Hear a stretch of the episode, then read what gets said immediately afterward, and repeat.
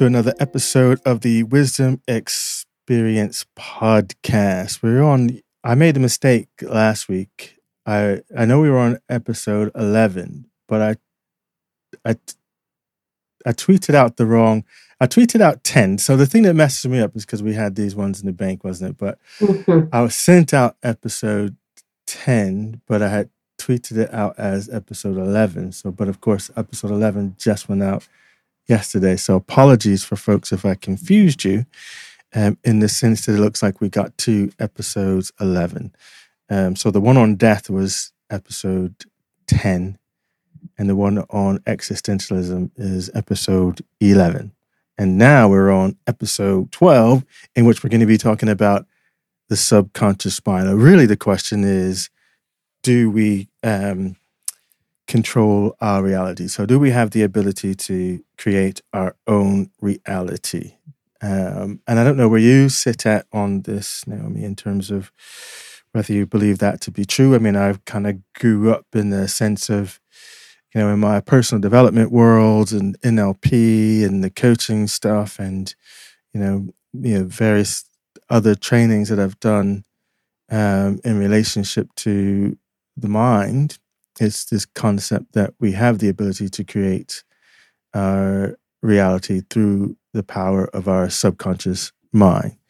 Um, but I want to question that. So I don't know where where do we want to start? I've already asked a question, but I guess I'll, my question to you is: Do you think that we, from your point of view, um, do we create our own reality? Yeah, great question, Clay. I think that we I think that we create some of our own reality, or we create our own reality to an extent. But I do believe that re- that's within kind of the reality bubble of society.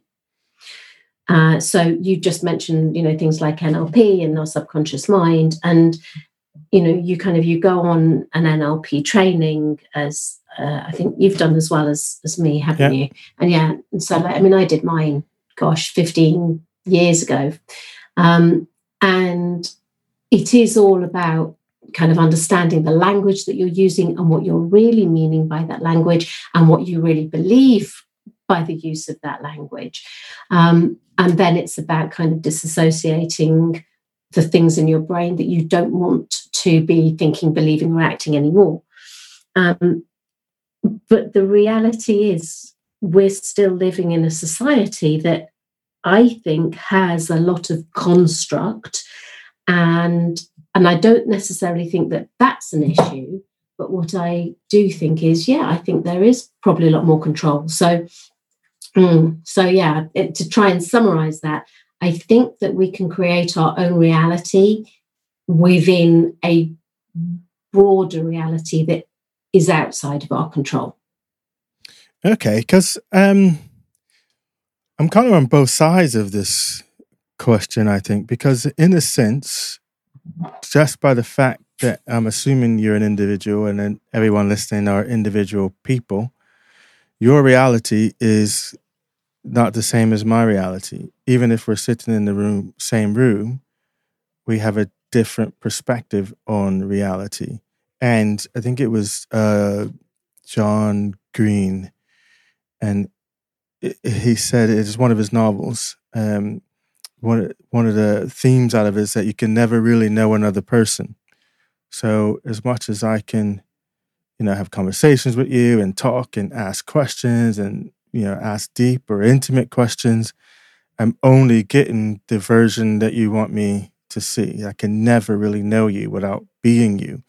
Um, in the same way that our realities are the same. Uh, we could sit in the same room and look at the same object, watch the same movie, read the same book, but we're both bringing our previous experiences, our previous knowledge um,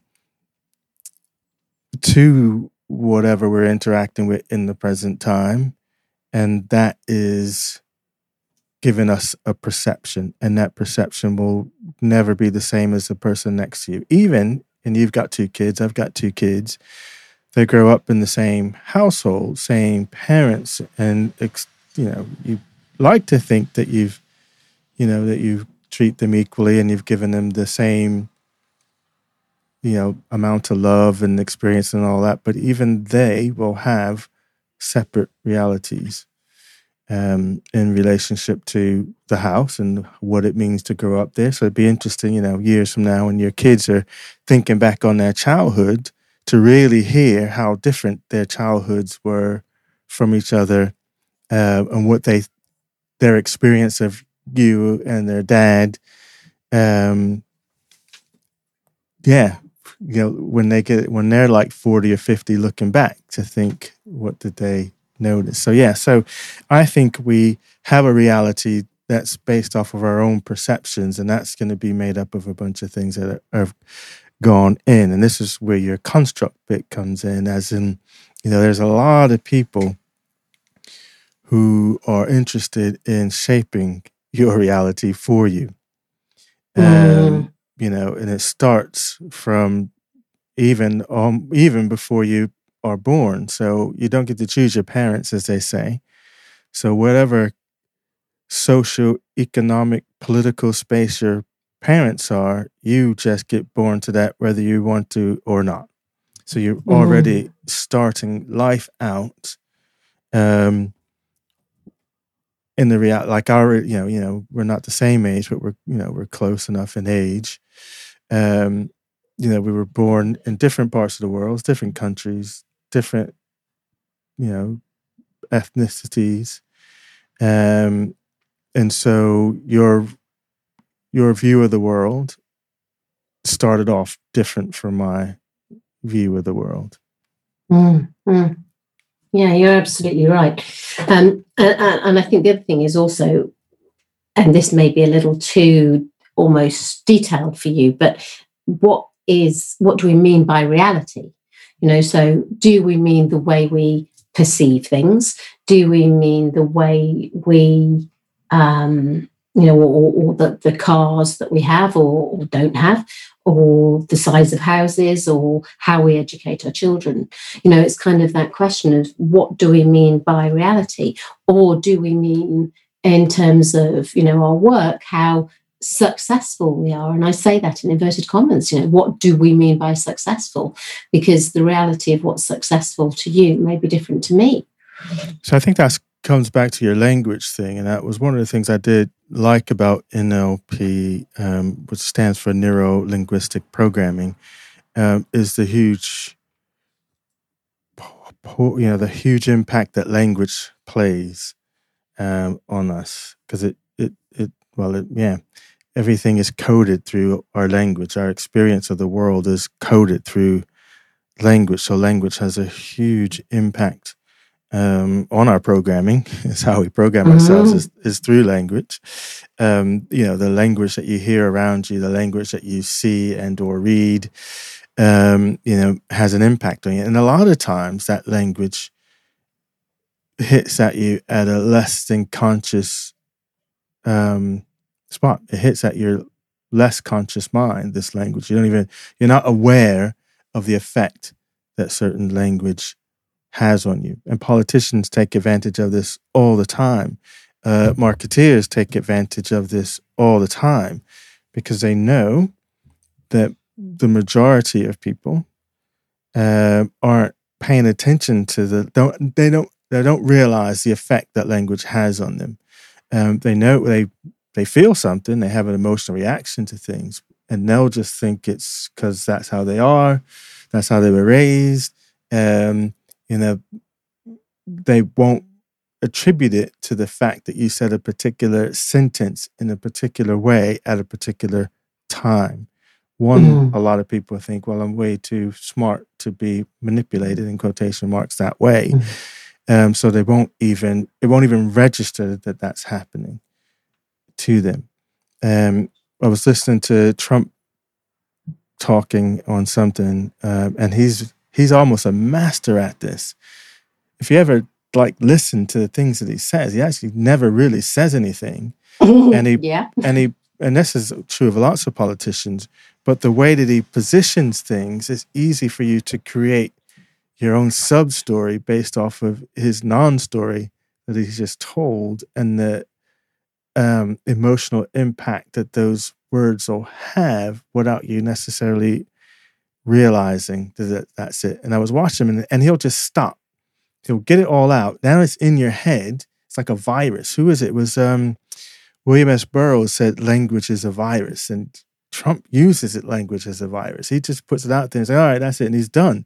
But it's infected your brain with this these thoughts. Um, and you're gonna have some reaction to that and you're gonna do something. You're gonna have some thoughts. You're not gonna you won't be able to resist having the thoughts. That's how powerful language is. I'll just throw it out there, infect you with my virus, and it just goes to work. And all the things that you are unaware of, all the uh, constructs and programming that you're unaware of, get activated without you even really necessarily realizing it. And I love this idea of, of I don't know if you've read any of the beat, you know, like Jack Kerouac uh, Allen Ginsberg and uh, William S. Burroughs. He was probably more direct with it. In fact, his direct quote of language is a virus. Um, and he was very famous for the cut up technique because he was like language is a virus. And it almost doesn't matter the words that you put together, they'll have an effect. So he had this, he invented this um, literary way of writing novels, which was just a cut up. So he would just take uh, any newspaper or magazine, cut it all, up, cut the words all up, throw them in the in the hat or on the floor, and just pick out and just put random things together. And all of his novels are written in this way, so they're hard to comprehend. Um, because but that was his point: is that be, they mess with your brain because your brain is trying to make the what you learned in school make sense and when it doesn't conform to that, then your brain's just getting fried. Um, it's fascinating stuff to read at any rate. uh, yeah, it's, it's, hard, it's hard. Uh, but it, because this whole idea of language and the virus and then effects, and then it, it, it fires off a bunch of processes that you may not be aware of if you don't do a lot of work on, you know, of being aware. um, and understanding that that's the forces that are at play. Mm. Yeah, that's that's really really interesting. What was the name? So you said um, uh, Burroughs. What was his first name? William. William, William S. Burroughs. Burroughs. Yeah. William S. Burroughs and Jack Kerouac. And did you say another one as well? Uh, Allen Ginsberg. Allen. Hmm. Just writing that down because you know I kind of I go away and and normally get hold of a bunch of stuff as a result of our yeah. conversations. Well, uh, Burroughs is most direct with the language piece. Um, so he would, you know, hit, uh, from a point of view of um, the things that you string together actually really don't matter that much. So he would have done the cut up, whereas Jack Kerouac is probably more poetic and artistic mm-hmm. with the use of language.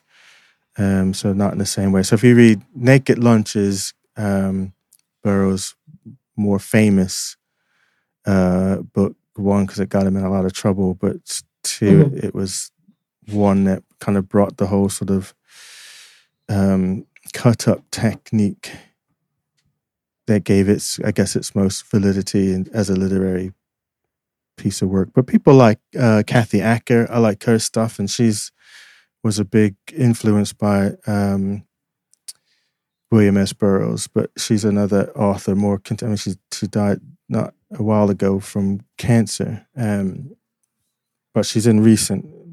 You know, she would have been around our ages, mm. I suppose, in that kind of sense. Um, but yeah, so her stuff is all this language cut up, cut so up technique. Yeah yeah and and i mean obviously i i'm fascinated by language i love language and again that kind of prompts a variety of thoughts going on. But having just mentioned, um, do we, well, obviously in relation to do we create our own reality? So it is about how can we use language to create our reality, would be a, a big question that I have. And I mean, you said actually, you know, in terms of, so, you know, William Burroughs was sort of using language to to kind of almost to well to, to, to, sort of to break up the connections in the mind and, and and reconnect them which again is very much what we get from from nlp it is about understanding the influences that you've had when you're young and the the connections that that's made in your head. And and when that's not helpful you know there has to be some kind of deep work i say in your head actually of course what i actually mean is is into your subconscious which comes back to what we were saying about your subconscious mind. Yeah, and I would say that um, uh, NLP has helped to shed light on how you can use language to influence yourself and others, basically. Um, and I think from a maybe a Burroughs point of view, there isn't a direct correlation like that. It's like it's to set you free from language is more what those guys were about. Um, mm-hmm. to set you free from it and to make you your own independent sort of thinker in that instance. And but i you know i i find nlp quite a useful you know set of tools and techniques. And, and the book that i read it kind of sparked this question on. I was rereading joseph murphy's the power of the subconscious mind. Um, and this is directly, you know, you know, one of the most powerful self-help guides ever written. So, you know, it's just, this is firmly in the self-help um, literature. This this is, and this is directly talking to the fact that um, the things that you focus on, in terms of the mental pictures and movies that you could create in your head, and the things you focus on, influences um, your behavior, influences the way people react to you um, around you, which is interesting. And there's, and a great Robert Anton Williams' book, um, Prometheus Rising. Um, he has a series of thought experiments in the beginning of the book. And again, he's another one of these folks that was about kind of wanting to wake people up from the establishment to realize how much you've been programmed, how much how much of a hold society has on your mind and how little you actually use your mind. Um, but again, from his point of view, it was wake up.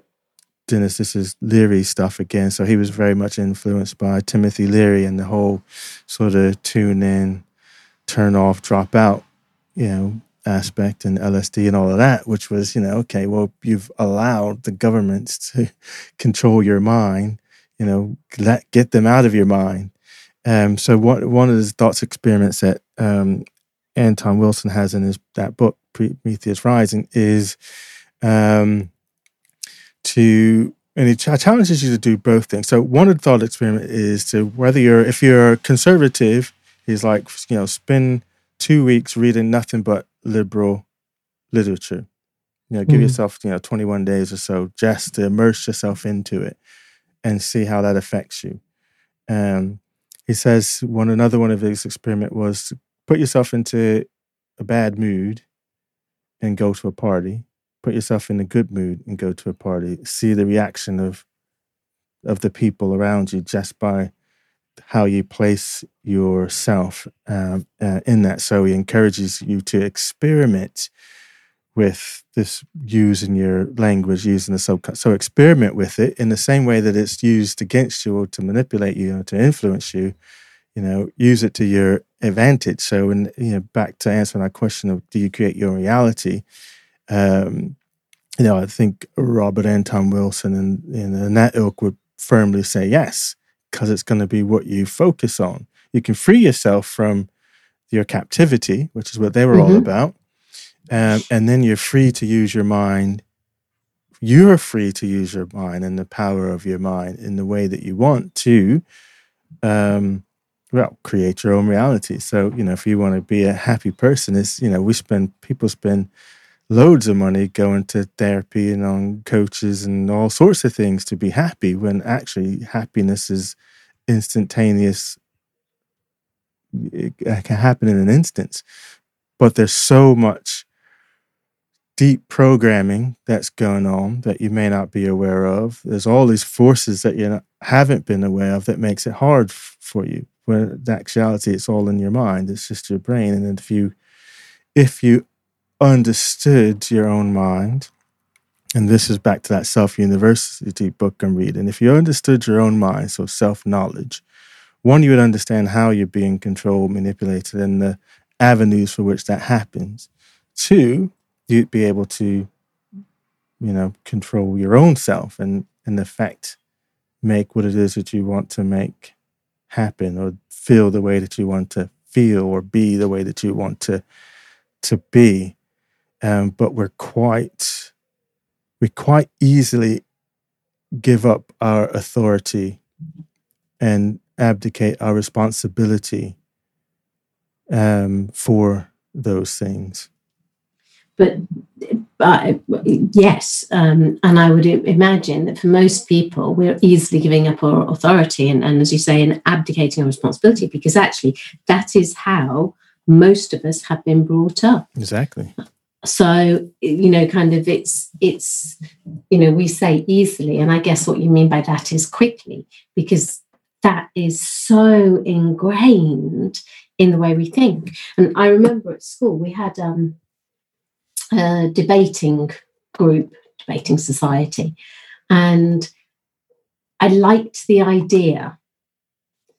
I remember liking the idea but i also remembering I, I also remember kind of arguing things that necessarily I didn't necessarily agree with or that I was uncomfortable with. Kind of a bit of, you know, it's interesting, these thought experiments. There's a few things that I have done in my life where I've done it consciously, but I did it kind of before I was or I had the understanding of how to support myself through the other side. But in the debating kind of setup, you know, I remember doing that thing and then actually it's very difficult because when people I, and maybe it was partly because I was arguing, if you like, something that I didn't fully believe in. But when people respond negatively to you, or in a way that's not the way you're used to people responding to you, that kind of starts you off questioning yourself at, at a deeper level and there was one time that was really clear on that, and I'll share because I, so I used to do a lot of, of speech and drama at school. I loved it. I absolutely loved it. If I had had the understanding to and the, the tenacity to be an actress, that's exactly what I would have done. That was my, you know, when you grow up, that's what you want to be. Um, and so quite often I would do, you know, whether it was assemblies or plays or whatever it was that we were doing. So I would stand up and do things. And then um, we would have competitions on a yearly basis whereby we would do whether it was a music competition or whether it was a, a speech competition. And we would do these things and all gain points for our respective houses. And then there was one year, and and I won the competition. Um, you know, so I therefore, as the winner of the competition, I got to stand up in the assembly and read something to the whole school, the whole of the upper school. And I remember consciously deciding to experiment.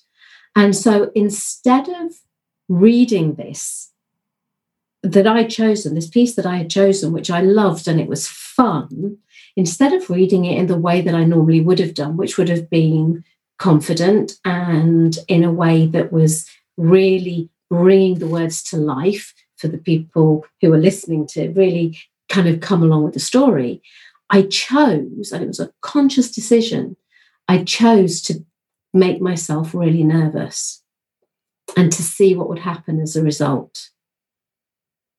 It was so, so interesting. It took days for people to respond to me the way that they had done before the piece. And that's teachers and that's kids. You could feel the energy change. And unfortunately, I mean, I must have been 16, 17 at the time. Um, and I didn't understand that what to do with the results of this experiment.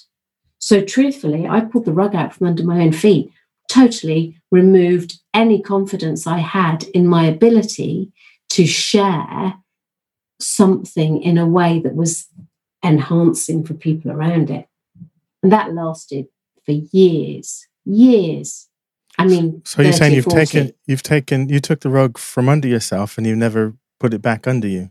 Exactly. I mean, I have now. Right. But I, I did not realize how deep the impact of what I'd done was. Right. So you did it as an experiment. Mm-hmm. Never thought about the other side of the experiment. And Never. didn't, didn't say, well, if I got myself this way, I can do the same. I can use the same process to bring myself back to the. Absolutely. Okay, Absolutely. Took decades to, to get that back. Yeah. Yeah, and then that's the whole, you know, it's easy, but the as Patton says, General Patton, he said uh, he was talking about war. He said war is um, simple, but the simplest things can be difficult. Um, and it's this. It's actually simple. Change is actually very simple, um, but that doesn't mean it's not hard. It's, but it's very simple. it's not. Yeah. yeah. It's a very simple. It's a very simple thing, and I think once you wake up to the fact that you have this kind of control, um, I mean, you can be as powerful as you want, but you you almost have to not almost you have to stay vigilant because you're bombarded with even just saying that statement. You can be as powerful as you want to. Just think of people listening to this, um, or maybe even yourself. That just just the statement of being powerful you know, has all kind of connotations to it. Oh, I don't want to be powerful, or can I be powerful? Or, you know, and it's just a word, but all the associations with that power, um, and people that seek power are considered, you know, maybe not so humanistic and um, and more selfish. Um, and yeah, and that's just you know that's one word, isn't it? You know, power. Mm. Um, I think we talked in one of the episodes about personal power, which is what this whole warriorship stuff was about with Carlos Castaneda and that ilk of people, um, and about reclaiming your personal power, which is shedding your habits of thought, habits of perception, habits of feeling, habits of being. Um, that how much power you tie up into these habits, and one of the challenges in that framework is to um, release yourself from the bindings of those habits so that you can increase one to regain your personal power so that you can then focus on gaining more personal power by continuing to push the boundaries of your known and unknown. You know so that whole sort of construct is that you've always got to be going into the unknown so that you can continue to expand your known. Um, but you can't do that if you don't have enough personal power or as like what you've kind of described and experienced you went on the other side but you didn't know how to get yourself back and so you got Mm. stuck which is you know you think back to our hero's journey Absolutely. uh, yeah, yeah. episode it's the same you go on a hero's journey but not all heroes make it back and part of the quest is that you've you know you get the elixir but you've got to make it back um so yeah um yeah no it's it's and i say you have to be vigilant because even knowing this and being aware of it it's so easy um to give in to it and to take your foot off the pedal and just go into auto autopilot Mm. um, Well, exactly. And I, I- I think the thing is that we should also be clear that not everybody does want to kind of become conscious about their unconsciousness, as it were. Now, why they don't, you know, is is obviously a whole other chunk of conversation. But So you're saying that they know that they can, but they don't do it, or you're saying that they're not aware that they can, nor do they buy into the idea that you can do it in the first place, because there's no scientific Ah. evidence for it. So why, why would I? Because I believe in science, and I haven't seen any scientific evidence for this. So why even waste time, energy, or thought on pursuing that? Which you know, again, you've if you level some of the things out the self help industry. Uh, most of it's pseudoscience or pop psychology. Um, that's not necessarily grounded in a whole lot of um, science, but then that means you put a lot of faith in science, and science is is just another methodology. Do you know what I mean? But- so, But of course, but we like science because because it's proven, because that's what we've been clear, taught. because we have results. You know, that's Yeah, yeah, that's yeah. what we've been taught that that's that science is the way and that that's reason is the way. Um, but if you go back to you know Socrates and Plato and those guys, they realize that you know well, while reason is a, a good way to you know move through the world, actually is the emotional side that's the dangerous because you don't apply reason, and but you get results, and so mm. that's why you know countries take out their poets and novelists when they want when they really want to control um, or, or subjugate a population, you get rid of your poets and your novelists and your playwrights and um, folks because they can move people more than logic can because they hit at the emotional bit. So you you put them in the gulag, the Russians did with theirs, um, and you isolate them. A lot of the criticisms to the you know the artistic community in World War II was that they in Germany is that they abdicated their responsibility. Well, some would say, some purists would say they don't have any responsibility to society, but those who understand the power that you know works of fiction and art have say that they do have a responsibility, and they didn't stand up. Um, teachers didn't stand up, um, and so it, it allowed that series of events to happen because the the historical population who would have been the voice to create dissent um, abdicated, didn't do it. Um, so yeah, so there's power on the other side of that thing um, as well. That you know, again, uh, if you're not aware of these things, they have lots of influence over you. And this, and I guess the theme of this thing is, you know, your self knowledge is mm. is is the key to this whole thing. Self knowledge and uh, self awareness uh, and understanding that, and but doing it for your seeking out your self knowledge for yourself, not to go and get it from a teacher or a guru or anybody else.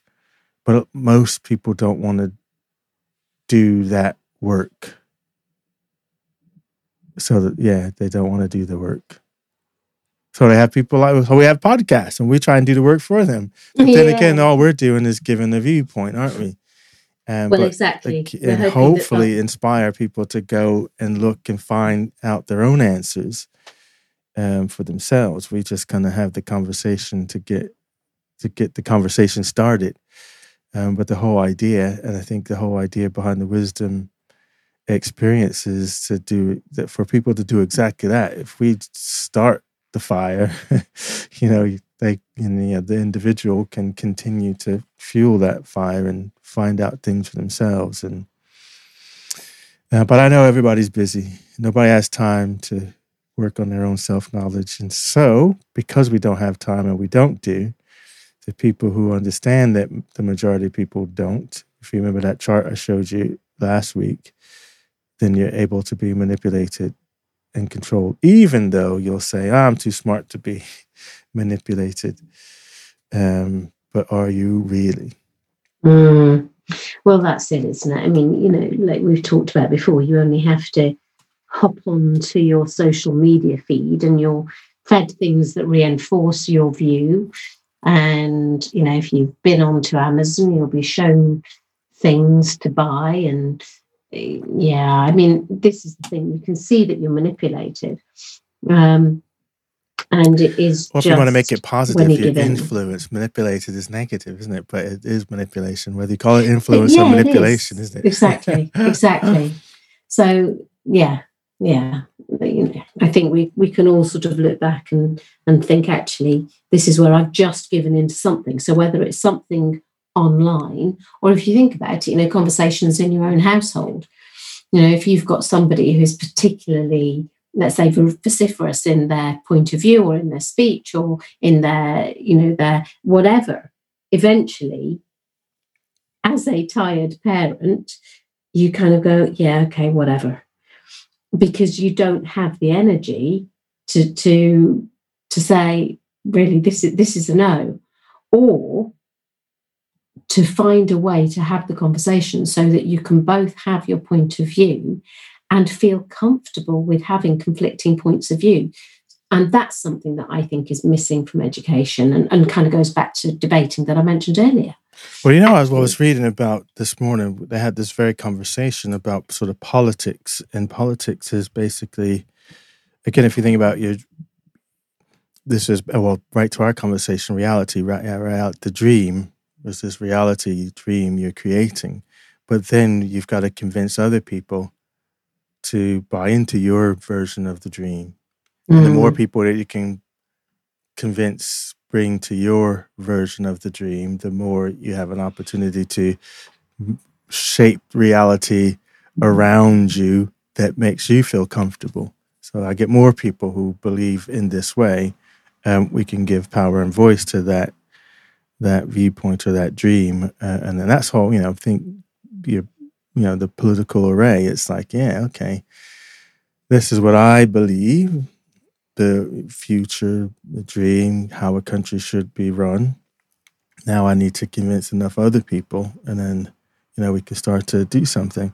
Uh, someone pointed out, you know, um, in the U.S., for instance, you know, you get, and it's probably maybe similar here. You know, the two major parties are essentially Republicans and the Democrats, and you know, you got dotted around some independents, but there's always a view that independents take away a vote. Mm. As in, if you vote for this independent, then because it's going to be a Democrat or a Republican that wins, you just wasted a vote, basically. Mm. But the, our system is kind of set up that way, the two party system. But the founding fathers knew, they said that two party system would be the death of us, and it's kind of working itself very prophetic, prophetic um, mm. in that sort of sense. But yeah, so back, I mean, just the idea that you know you have a belief system that you've created, however you create it, whether it, it was given to you or you morphed it, however you came across it. But to give, and I think you may have mentioned just a little bit earlier, to give yourself comfort and give yourself validity, you look for evidence. Um, and you try to recruit other people to your side who believe similarly so that it can validate that you know you have the right set of beliefs. And we mm. talked about existentialism last week, where this idea of, um, again, the validation of a belief um, is something that you know again people strive to have or to create. Um, yeah, and, and, and, I don't know if that's just human nature that we do this just out of the human nature, and it would uh, make sense that it's just human nature, actually, because you think about things that again we've talked about in earlier episodes. You know, it's there's there's that safety in numbers. You know, if we're part of a tribe, then uh, we're protected, we're secure. We've you know we're we're more likely to to look after each other and um, you know and and kind of ward off attacks, as it were. So I would guess it probably is you know, yeah, but is that a learned behavior or is that human nature? Is, Or you know, I mean, we we learned that, and then then it was perpetuated, as in, you know, okay, look, if you hang out with me, then we can be strong. Okay, if you hang out mm. with the mm. four of us, then we can be strong. But you got to play by these rules. And actually, the thing about who was it, Machiavelli? You know, absolute power corrupts absolutely you know, once you get a taste for power, do you want to give it up? Who wants to? Nobody wants to give up their power, do they? So no. if if this system helped us, you know, to defeat this saber toothed tiger, now I'm going to convince you that it's better for all of us to stay together because that means we can fight off the next saber toothed tiger. But if you want to be a part of this group and be safe, so here's me tugging at your. So the human bit is it that we have these emotions and feelings that can be manipulated. So I, I'm manipulating your need for security by telling you that we need to band together and live like this because the next tiger might come um, and you want to be safe, don't you? So I'm, I'm manipulating mm. your need for security by telling you we need to live this way. Um, and so maybe the maybe Maslow then would be the guy because he identified our basic needs, isn't it? And mm. understanding mm. that triangle, and I understand how people manipulate you up and down that triangle. So, um, because yeah, I want to be safe. Okay, well, if you're telling me to be safe, that I need to do this, I can give up some of my freedom for safety. And we play that card all the time. You see that played out on politics now with privacy. Now I give up my right to privacy because it'll make us me safer. But does it really? Or is that just a line? You, you know, we're being sold that you'll be safer and giving up this privacy. And mm. so I don't, I don't, I think it's, and, and, and, maybe it's a cynical view, perhaps, I don't know, but it seems like a, a realist point of view, you know, when you kind of wake up to this and think, you know, there's a lot of stuff going on. There's a lot of people with interests, and there's a lot of people interested in controlling what you buy, what you believe in, um, how you pray, who you pray to, um, you know, and they have vested interest in it. And mm-hmm. so, you know, if you don't want to do the work, if you prefer to be, you know, maybe lazy and because it's just easier, um, then you kind of go along with the herd. Uh, I think it's it's it's it's hard work. It's like um, Lord of the Rings, and it goes to be a ring bearer is to be alone. Um, and Nietzsche and Sartre um, and a couple of other folks was there was this Kierkegaard, I think it was as well. This idea that you know to be a true philosopher is to be alone because you're going to go against the herd thinking, um, and it's hard to be alone. mm. uh, can you take it? Can you take being alone and being a lone wolf? Great question. Well, obviously, yes, you you like to be a lone wolf. I mostly like to be alone. I wouldn't necessarily call myself a lone wolf, but I do like being alone. Um, but then every now and again, I'll kind of be back in into a group or society, and kind of, and I hear myself kind of almost run away with the excitement of talking to other people. And then I kind of go, well, is it? Is it the excitement of talking to other people, or is it just that I don't know how to interact anymore because I've I've kind of tucked myself away for so long? And then, and this is this kind of comes back to, you know, we get ourselves into things, but can we get ourselves out of them? And so, you know, actually, I think. How do you if, get yourself out of stuff? I'm curious to know because I'm. I often want to just like, if I could just stop time, like make everything just stop, stop time, so that I can reset everything, because because I can't stop time. You're always in time. Mm-hmm. And so mm-hmm. you want to change something, but you're still playing out the reality that you've already created. So you you keep reinforcing the very things that you want to change because those forces are already in motion.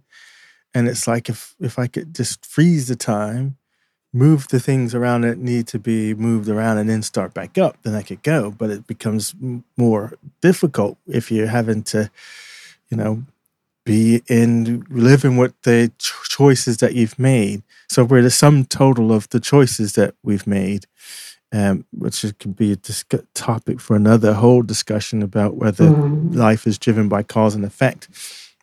And but if we're talking here about sort of reality and do we create our reality, our reality is created by the choices that we've made. So the sum total of our the choices we made has created our present reality.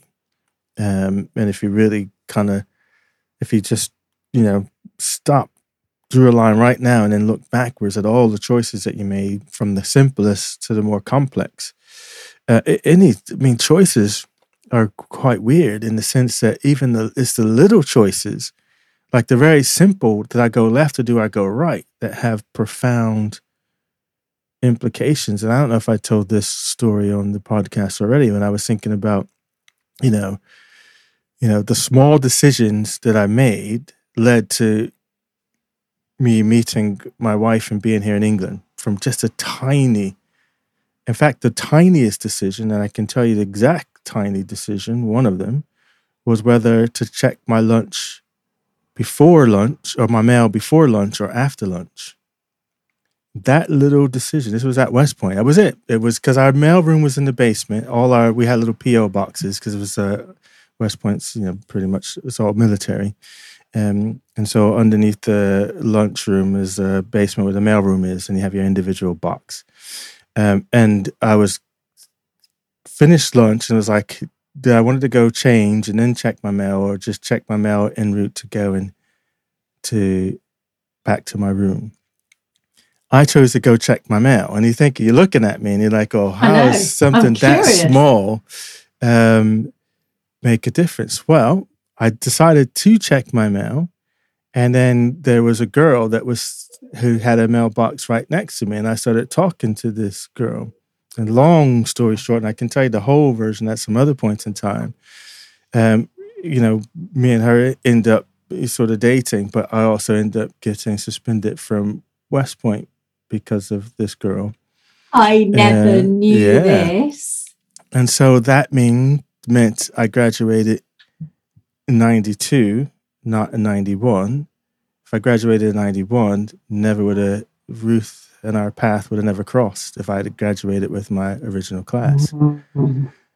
If I had checked my mail, bef- uh, you know, after, after lunch. lunch, then I, chances are, considering the mailbox and her mailbox has been next to my mailbox for ages, that that set of circumstances uh, would not have happened.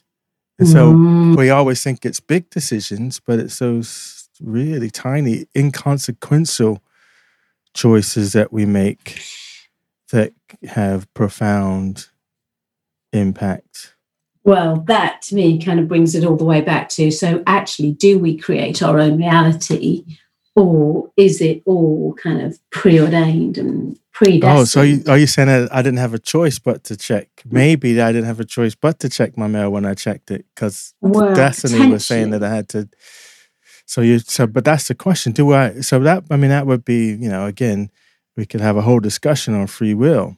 Mm, so, which, so yes, if, because in that instance, if I don't have free will, you're right. Then I didn't have a choice except that it may not be and so definitely let's do something around free will because it may not be about whether you checked it before lunch or after lunch that was just the time when that little bit of the kind of the piece of the puzzle kind of clicked into place or kicked off a series of, of events but had that not happened then something else would have happened so that actually you would have met ruth and, and i say that and i have a very similar story which i won't share now but how you know, Nick and I, my husband, you know, we got together. So we could, um, so we do that. We did. We could do a mm. free will one on that. Yeah. But just thinking, yeah. Good. So you're right. You know, I mean, if you, so if we're going back to the reality, you know, do we create our? So if you have a belief system that says that you know, the the forces of the universe, um, will align to make happen what needs to happen, then yeah. So if I didn't meet this girl then, perhaps the universe would have lined the chess pieces up so I met her at another point or would have figured out another way. And but then again, that then that takes agency away from us, and I have no agency.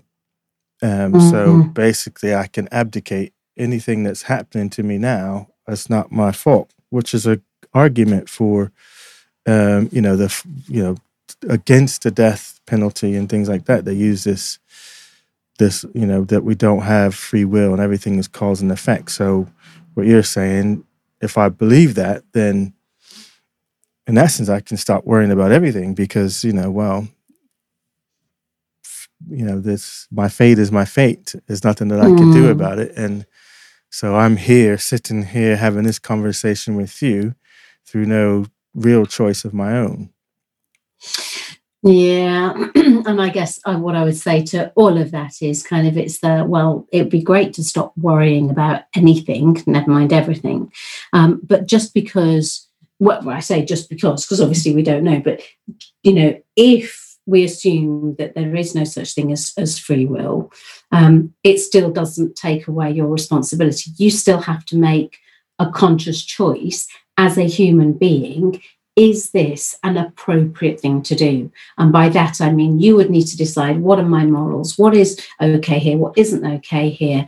You know, we can all choose to say something hurtful. We can all choose to. Yeah, I think that think just makes us feel good, but you can't have Maybe. you can't have free no free will.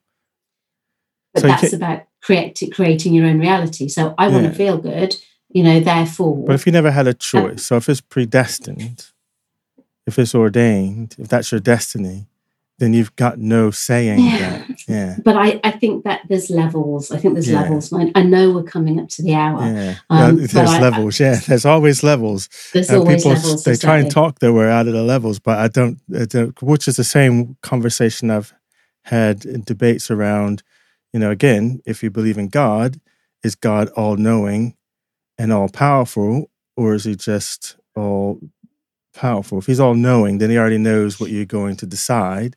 Hence, you're not ever really making a true decision because God already knows what you're going to decide. But this then also comes back to is time a linear construct or actually is everything happening all at once in the blink of an eye? Or that time doesn't exist. Well, exactly. because you're right. This time is a you use the right word. It's a construct. It was something we created to measure time or to measure change, but time itself doesn't actually exist. And I think this also comes back down to what I was touching on earlier, which is if you assume that everything is, is preordained, and if you assume that you're not actually creating your own reality and that everything is already kind of done, then you get to the, the point of, of what's the point? I might as well do nothing. And But you won't have a choice. That's the problem. You're right. You might as well not do nothing, but because ah, but how do you know that that's not that'll be part of the preordained thing that path that, of you're that you do on? nothing. Exactly. Yeah. And then at which point you sink into depression, uh, or you know, and and you kind of go, well, it's pointless. It's pointless living, And and, that's and your- that's not healthy. And, well, it's healthy because that's your fate. Then, if that's your fate, that's your fate. Why fight it? Go for it. Be depressed. Mm, okay. uh, there's um but i and we can talk about this later. I know we're running out of time. Because i like in that because i'm i'm kind of you know in this space of looking at that like a, a boat. And this is kind of the same as your levels analogy. So on a boat that's on a a river you have no choice where the boat's going. It's going down river but you have choice about where to go and stand on the boat. You can move around the boat, but you're going in the direction of the boat, but your free will is within the confines of the boat. But where you ultimately get to is not under your control. Um, That's a great analogy. I like that. yeah, but it's a cop out. It is. Is it? uh, well, it is a Is cop out. everything out? Yeah, I mean, yeah, it's it's definitely a cop out because it's either there is a destiny or there isn't one. Far as No, because. I think this links with like we were talking about the hero's journey, and you can have several hero's journeys in a day, but at the same time, that you're also part of of your personal hero's journey that's going on that week, that month, that year, your whole life. Hmm. You know, there's all these kind of I, I almost see them as cogs. Um, kind of in a massive timepiece, actually, I suppose, just because I do think they are beautiful when they all move around, and and that is you know your life is is all these cogs of the hero's journey. So but are there like separate ones that you can choose from? So if you make this choice then that one happens if you make this choice but they're already all of them are already in existence. Oh, i think that's for you to experience and find out. Because nietzsche has this thing about he called it um uh reoccurrence eternal reoccurrence. So he said if time is infinite then you are just purely mathematically you're going to relive this life again. And so he's saying that you know always live your best self because do you want to be repeating this for the rest of your life? Um so yeah so if you're going on that that time is eternal then we're going to have this conversation eventually again um, at some point so that's really interesting. movement of time Mm, yeah, okay. So I think from t- in terms of creating your own reality, I think we create our own reality purely on the basis that um, we're individuals with that comes with a set of perceptions, beliefs, experiences, and it's through the lens of those things that we see the reality around us, as in um, the system that you're in. We all see the system differently. So, people listening to this podcast, although they're hearing the same words, they're gonna, everyone will have a totally different experience. And Absolutely. I can never know what your experience is like because I can never be you and all the things that are going on in that crazy brain of yours. So it'd be interesting. I would love to like jump inside of your mind and like see the world through your eyes. That would be an interesting concept for me to like to really know Mm. what's going like I'm looking at you on the screen now and I'm thinking what's going on really in your head. I know you're hearing words and you're looking and stuff, but what's really happening inside your head? Um, and how when you look out at the world, what are you actually seeing and experiencing and feeling? Mm, mm, mm. Uh, That would be interesting. And nicely brings us to the end of this episode. So, yeah, I hope that that has been another interesting conversation for you to roll along with and maybe trigger some thoughts. And as Clay said earlier, the idea behind the Wisdom Experience podcast is that you, you know, you take what you hear and and you question it you know, and you question it and you go and you do your own research and your own experimentation safely. Make sure you can get yourself out of it. And if not, call one of us. Um, don't do it safely. yeah. Just go recklessly. well, that's well. Then you take out. Well, there's no. Well, there's no adventure it's if you listen. point. Yeah, It's if you do point. it, Yeah, it- yeah. Well, there, where's the adventure in that? That's what adventure's about. It's about risk, man. You just go. Exactly. Go have an adventure Yeah, inside your own mind. But part of your training and part of your warrior training is to know what to do when you don't know what to do. oh, nice, nice. So go. But there's still no guarantee that you'll make it inside your own world. All right. And yeah, and yeah, like, share, and subscribe, and get in touch if you fancy a, uh, a more personalized conversation. Share.